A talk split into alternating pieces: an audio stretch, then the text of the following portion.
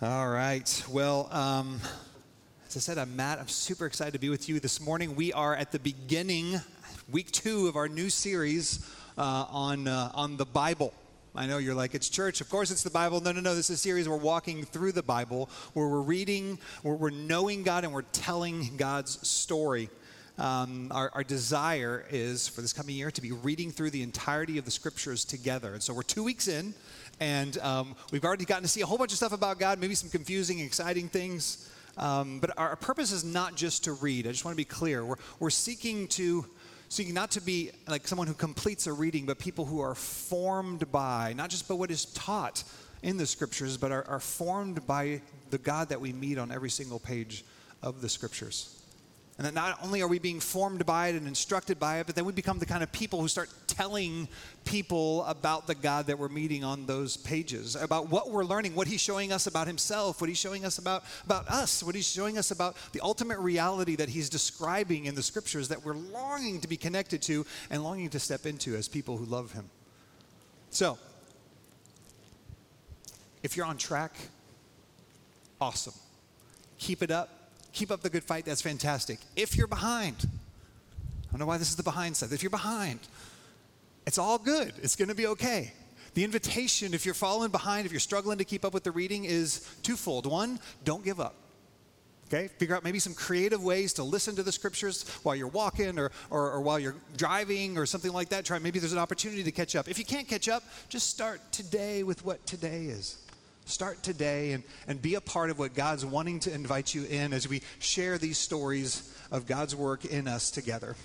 Well, this morning, we are going to be looking at the life of Joseph, or maybe better said, we're going to be looking at the God of Joseph. And uh, in doing so, I just want to point out that um, Joseph has as many chapters in Genesis as Abraham does.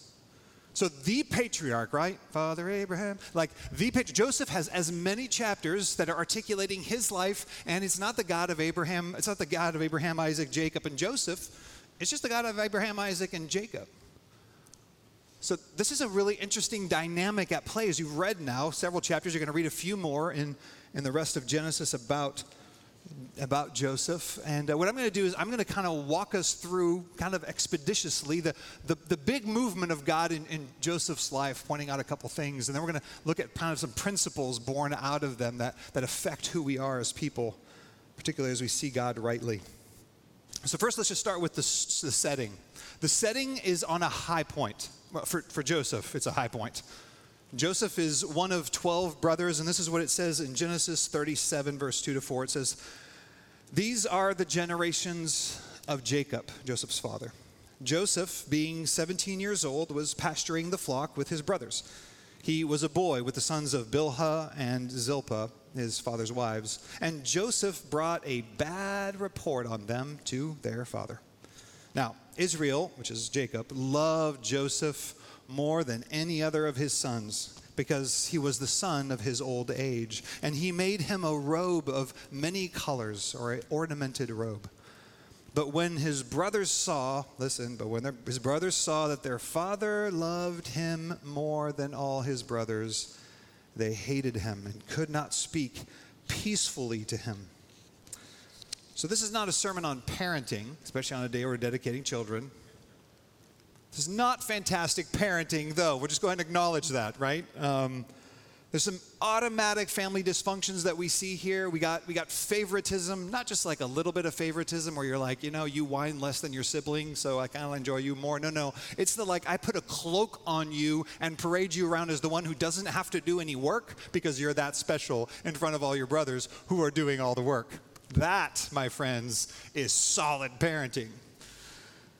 Okay, so Jacob has, has not learned in many ways from where he's come from. I mean, J- Jacob loves Joseph, and it says he loves Joseph ultimately because he loved Rachel more than any of his other wives. We'll talk about that in one of our podcasts in a bit. But he, he loved more than Leah for sure, and even more than Zilpah. And, and so, so, so Rachel was the one he had true affection for. Rachel was the one who, because he really didn't have the love of his father, he sought Rachel, right? If you look back, it's like, man, Jacob sees Rachel, and he's like, I'll work seven years basically for free if, I can, if there's even any chance for me to have her. And it says that those days were like they were just, I mean, those years were like just days to him. And that's really sweet. That sounds like a poem, but that's like the sound of idolatry. So Jacob loves Rachel, and then he has Joseph. After, after Rachel had not been able to have children, and Joseph becomes the apple of his eye. He becomes the apple of the apple of his eye. And Joseph is loved by his father more than any of the other children. It's hard to say whether or not his report was a lie or if it was the truth. In some ways it probably matters, or maybe it doesn't. Uh, but after receiving the coat of many colors and realizing that maybe his brothers hate him because of this, he has two dreams. He has one dream about the sheaves bowing down, and he goes and he tells his brothers, hey, I had this really great dream. Y'all are going to bow down to me. He doesn't say it exactly like that, but he leaves the interpretation, which leaves nothing to the interpretation for them to interpret. And then, of course, being very wise, not arrogant at all. Uh, commentators are split on this as to whether Joseph is this righteous character, and I'm just sorry. We've already read Genesis, right? We know that those people don't exist, right? So, so Joseph, I mean, let's just be honest. Joseph is seventeen. He's got the love of his father more than any others. He's wearing the special coat, and he's now telling his brothers not just once, but twice the dreams he's had. The second dream comes, and he tells them again, and now he tells his father, to the point where his father rebukes him and says, hey, listen, who do you think you are? This is, I mean, like, you are the apple of the apple of my eye, but... He rebukes him and says, we're not going to be bowing down to you. So what we see here is in Joseph is arrogance and pride and unwise behavior. I, I, he, he misses he misses that his favor and position are not for himself, and instead seizes them for himself. He's at best foolish, and at worst, he's on a trajectory for self-destruction and just evil. That's the high point.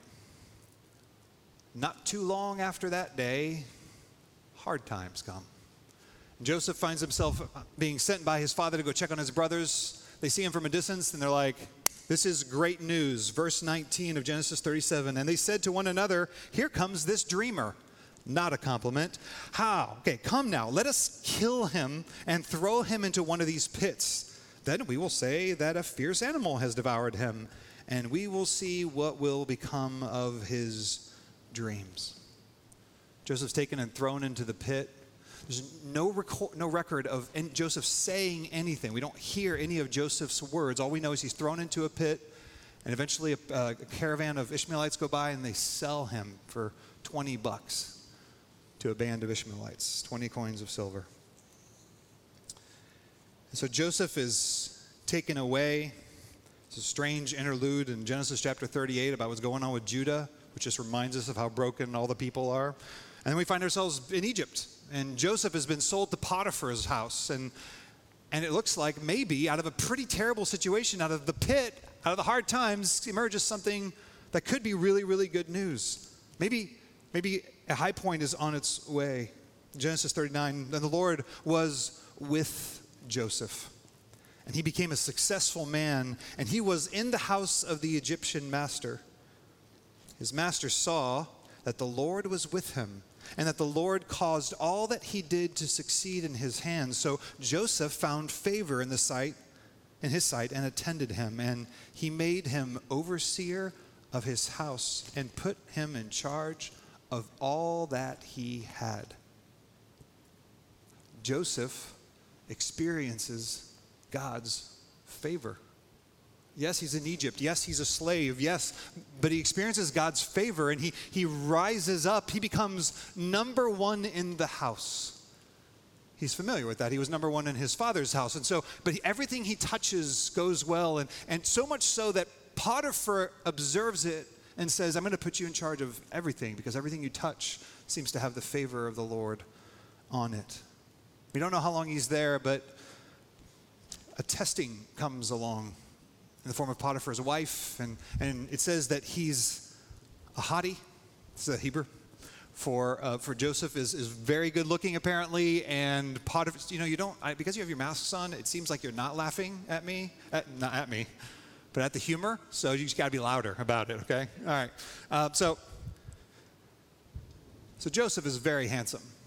Like, you know, David is Rudy. They just say he's handsome. But um, Potiphar's wife makes a play for him multiple times, and each time Joseph declares this to her. One of the, one of the declarations is captured in verse nine. Joseph says, um, he, this is my master, he is not greater in this house than I am, nor has he kept back anything from me except you, because you are his wife.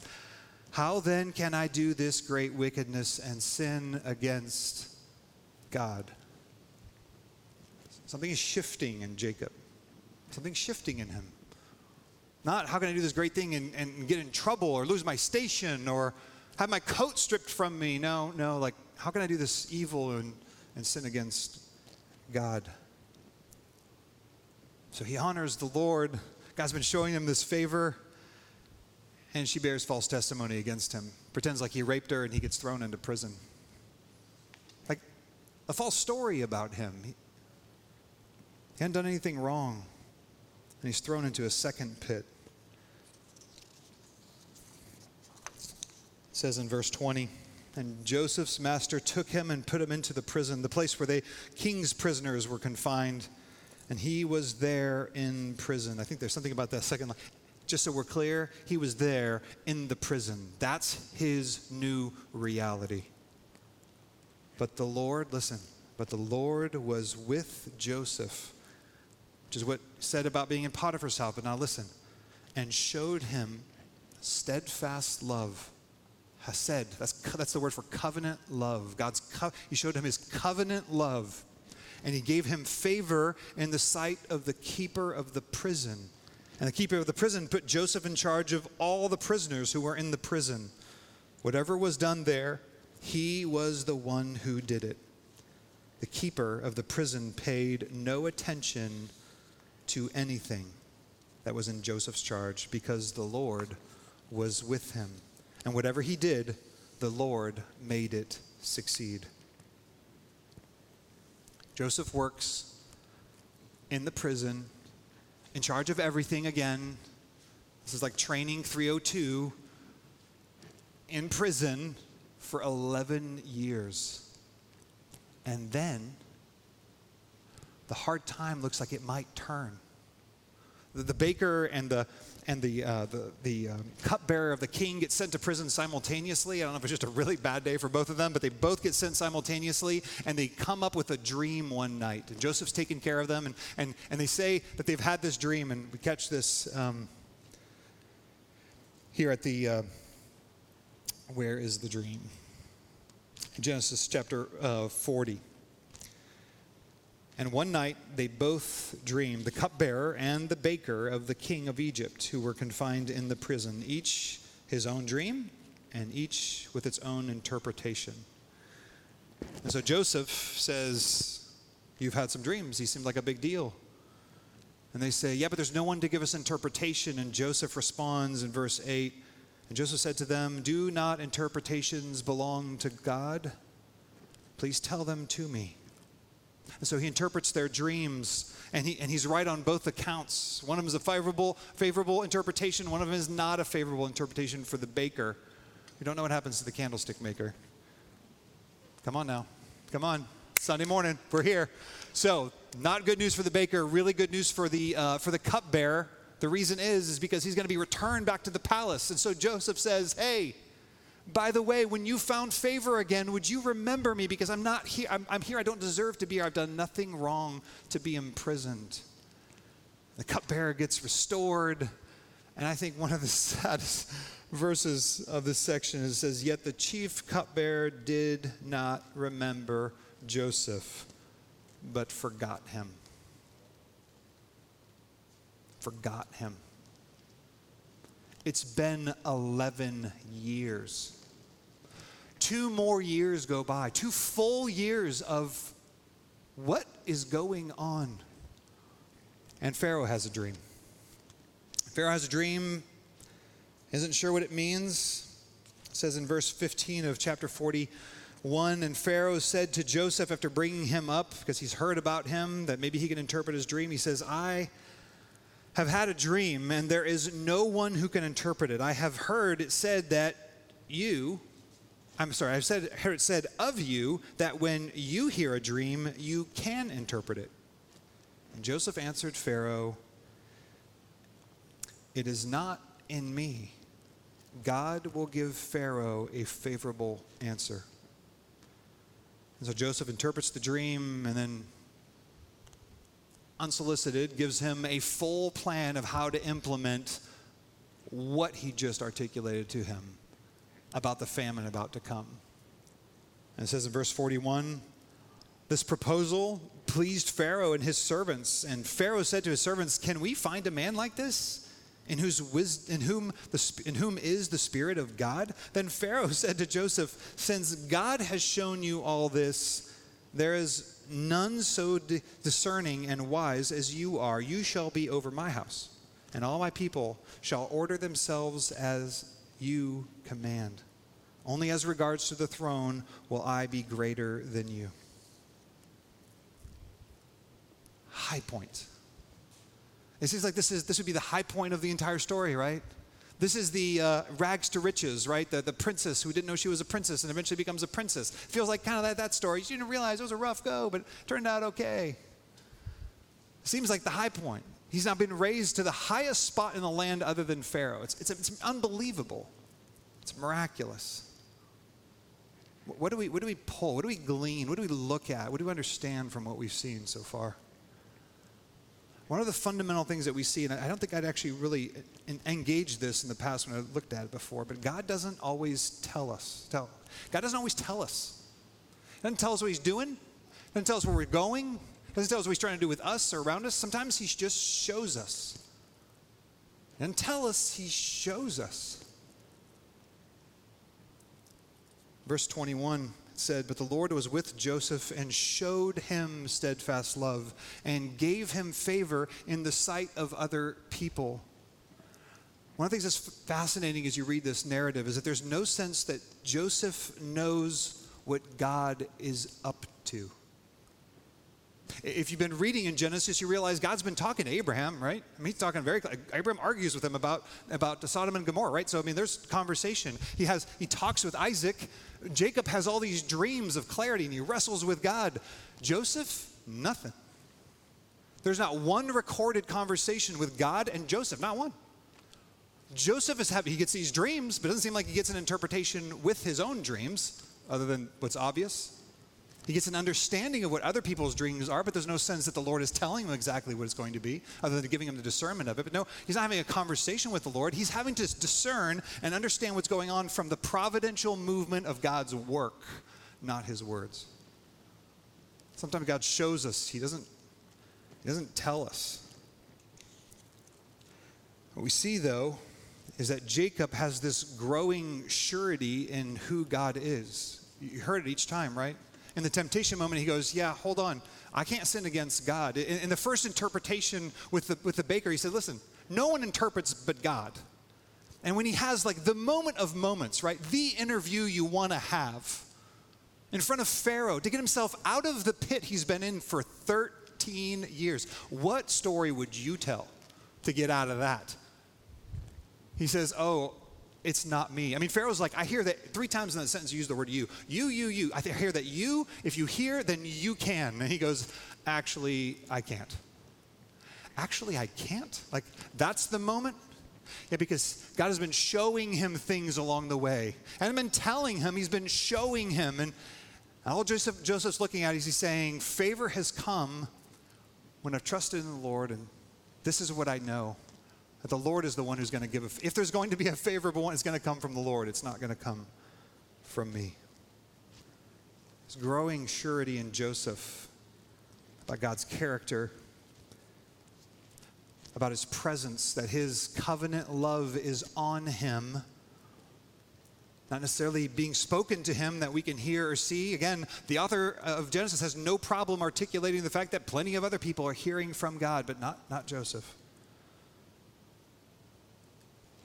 He knows about God, he sees what God is doing, but he doesn't know where it's going. We're often called to look for God, to, to work and to remain faithful where he's placed us because we don't know what he's preparing you for or what he's preparing for through you. So what is What is God showing you right now? I mean, in the gospel, we have the words and the works of Christ. It's awesome, right? We have the full orb story, but, but what is he showing you? Maybe, maybe it's been quiet, like you haven't heard a lot. Maybe you're even reading and you're going like, I would love to have a word from the Lord. And, and there's nothing wrong with that, asking for that, and asking for the Lord to speak to you in your spirit, to hear from him through word and song, and it's great. But what Joseph would invite us to say is like, you're not getting the words. What are his works? What is he doing? What has he done? What did he just finish doing? What have you seen him do in the past? Never doubt in the darkness what you've seen in the light. God doesn't always tell us. He sometimes shows us. And God's favor is up and down. It's not up and to the right. Right? I mean, the American mantra is everything should be up and to the right, right? Profits should be up and to the right. Families should be up and to the right, right? Better, faster, more, up and to the right. That's the narrative. That's not the story God writes. It's almost never the story God writes. No. God's favor is up and down.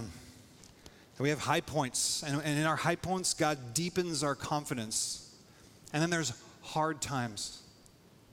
In those hard times, God's developing and he's strengthening our convictions. He's working in both of those things. It's up and down. It's high point and hard time. And they both are favor. When we ask for the favor of the Lord, we're asking often is up and to the right. And God's saying, I may need, you may need some pit time in order for the things that I'm trying to do to happen in you. Now, what's amazing here is that Joseph has both, right? You see, you see, he has success. And one of the incredible things about his success is that somehow everyone around him is picking up on the fact that his success comes from God. That it's a direct relationship to his relationship with God, that, that God is the one who's choosing to have favor, which just is phenomenal, right? And I kept thinking, in what ways, in what ways do the people in my world know that things that are going well or that have succeeded are God's favor, that they're from his hand? Versus from me, because, you know, because I'm creative or smart or because I figured something out or I just worked really, really hard. Or to what degree do the people in your world, at your job or in your neighborhood, do they tell the story of, oh, the favor of the Lord is on, on them? Because that's what they talk about when they talk about the things that God has given them, the things that, that they're celebrating. I was talking to someone this morning, had their grandkids baptized. Five of their grandkids were baptized. And he said, the grace of the Lord. It's like, yep. The grace of the Lord. Who's getting credit for your success? It's true in success, and of course it's true in the struggles, right? One of the key principles is that favor is not equal to prosperity. Favor and prosperity are not co-equal. God's favor is on Joseph as he descends into, he's going the wrong direction. He goes from slave to prison. It's not always up and to the right. God had made a promise. I'm going to make you a great nation. I'm going to bless you. Everyone, I'm going to bless every nation through you. That's the big story that God's writing through the children of Israel, through Abraham, through Isaac. He's been reminding all three of them, this is what I'm doing, and this is not the way. If Joseph has heard that this is the story God's writing, he's going to be like, this cannot be the way. It's not just, it's not fair. I didn't do anything. I didn't do anything to deserve this. But he's not a victim. Favor is not prosperity, but it's also easy to, to look at the story of Jacob and see him like that he's just a victim of circumstances, and that he's some like, like a victim of the injustice of, of a system or a set of people, people that are in power, like Potiphar's wife. It's pretty clear that Potiphar, if he really thought that's what had happened, he would have killed him. So he's in prison, and everyone knows he didn't really do it. All, all the other Everyone knows, all the servants know, Joseph wasn't hitting on her, she was hitting on him. It doesn't matter, he doesn't have the power. It's not about that story, do you see? And Joseph's story is not a story of a victim. It's a story of someone who is walking in the favor of the Lord on a somewhat downward trajectory into less and less, not up and to the right. And that is the favor of the Lord also. And if our definition of the favor of the Lord resides only in up and to the right, then when anything goes down, we find ourselves saying, Lord, why have you abandoned me? That's why the works of the Lord do not only happen in the sunlight, they happen in the darkness. It's why the pits and the prisons are essential for us.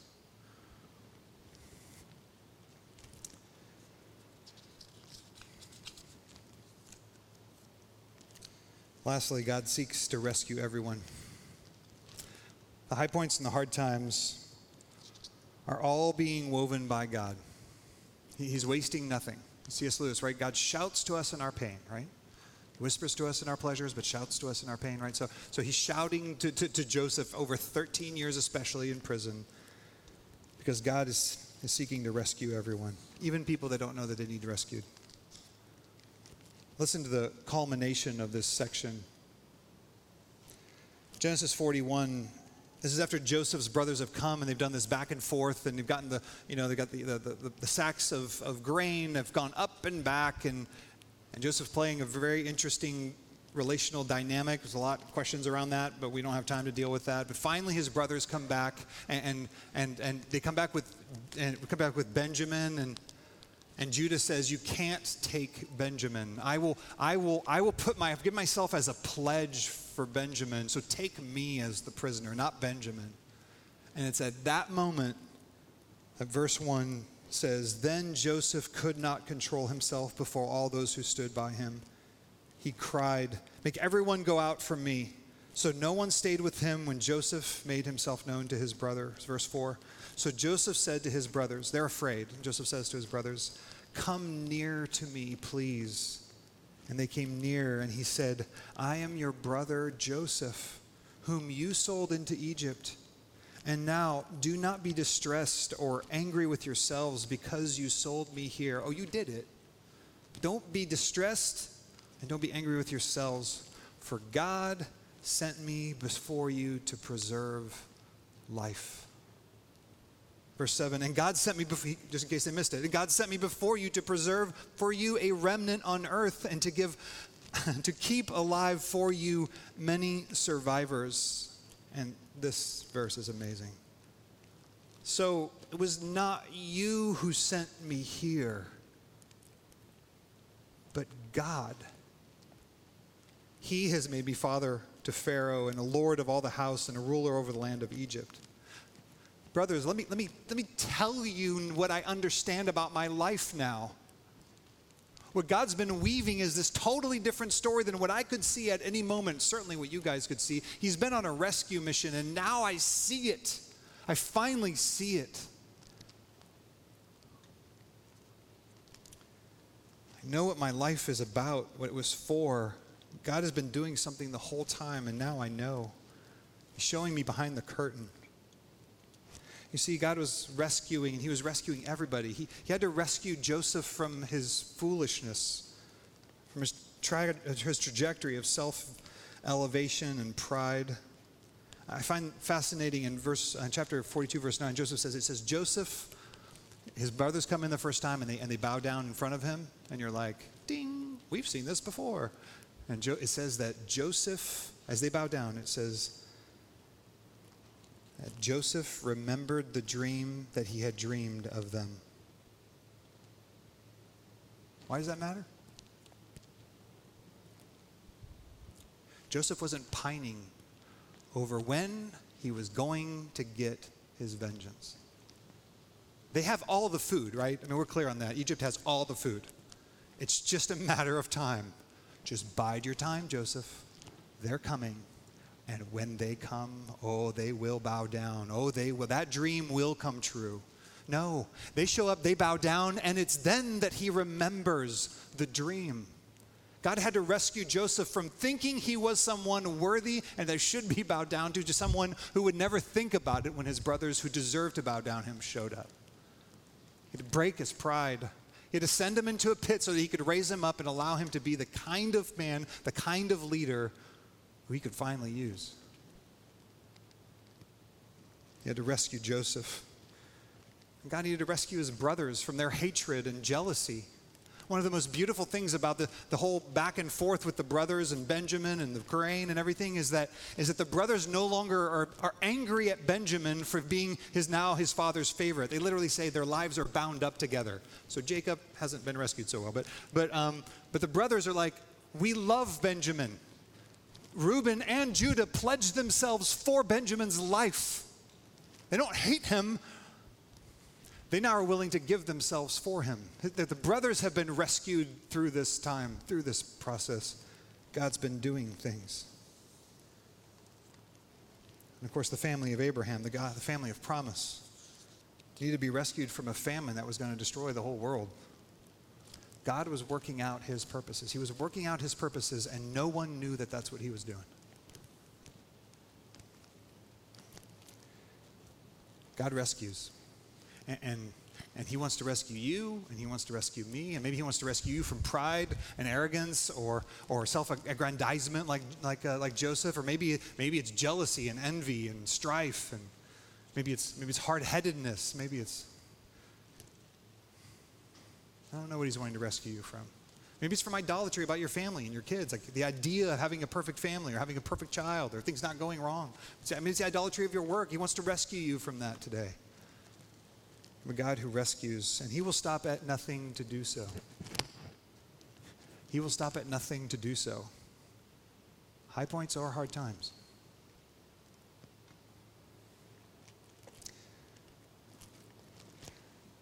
The problem with the need for rescue is that we think we can rescue ourselves. And I, like Joseph, like his brothers, like the very family that was going to be wiped out by famine, none of us can rescue ourselves. None of us can. But we've been given a rescuer. But God sent. There's a true and a better Joseph. Jesus is the true and better Joseph for you, for the rescue you need today. The one who was the true begotten of the Father, the one who had the favor and the delight of the Father, who was sent to those who hated him, that he would be stripped and that he would be thrown down into the very pit of death,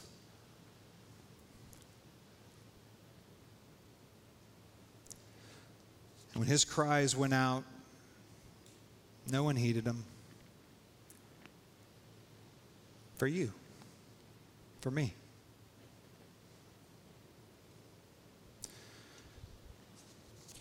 Jesus is the true and better Judah, who offered himself as a pledge for, in order to save his brother, brothers, not just one brother, but all his brothers and sisters. And not at the price of being a servant, but at the cost of his very life. That in so doing, he would be able to restore sons and daughters to the Father who loves them. Yes, Jesus is the true and better Joseph. The one who, having risen from the death, ascended not to the throne of Pharaoh, but to the court of God the Father, at his right hand. And as we sang earlier, he was given a name that is above every name, that at the name of Jesus, every knee would bow, more than eleven. All would bow, and every tongue would confess in heaven and on earth and under the earth, that Jesus Christ is Lord, to the glory of God the Father. That is the rescuing Savior you have. And so Jesus lays before you um, in a meal, in the cup and in the bread, a declaration of the favor of the Lord upon you.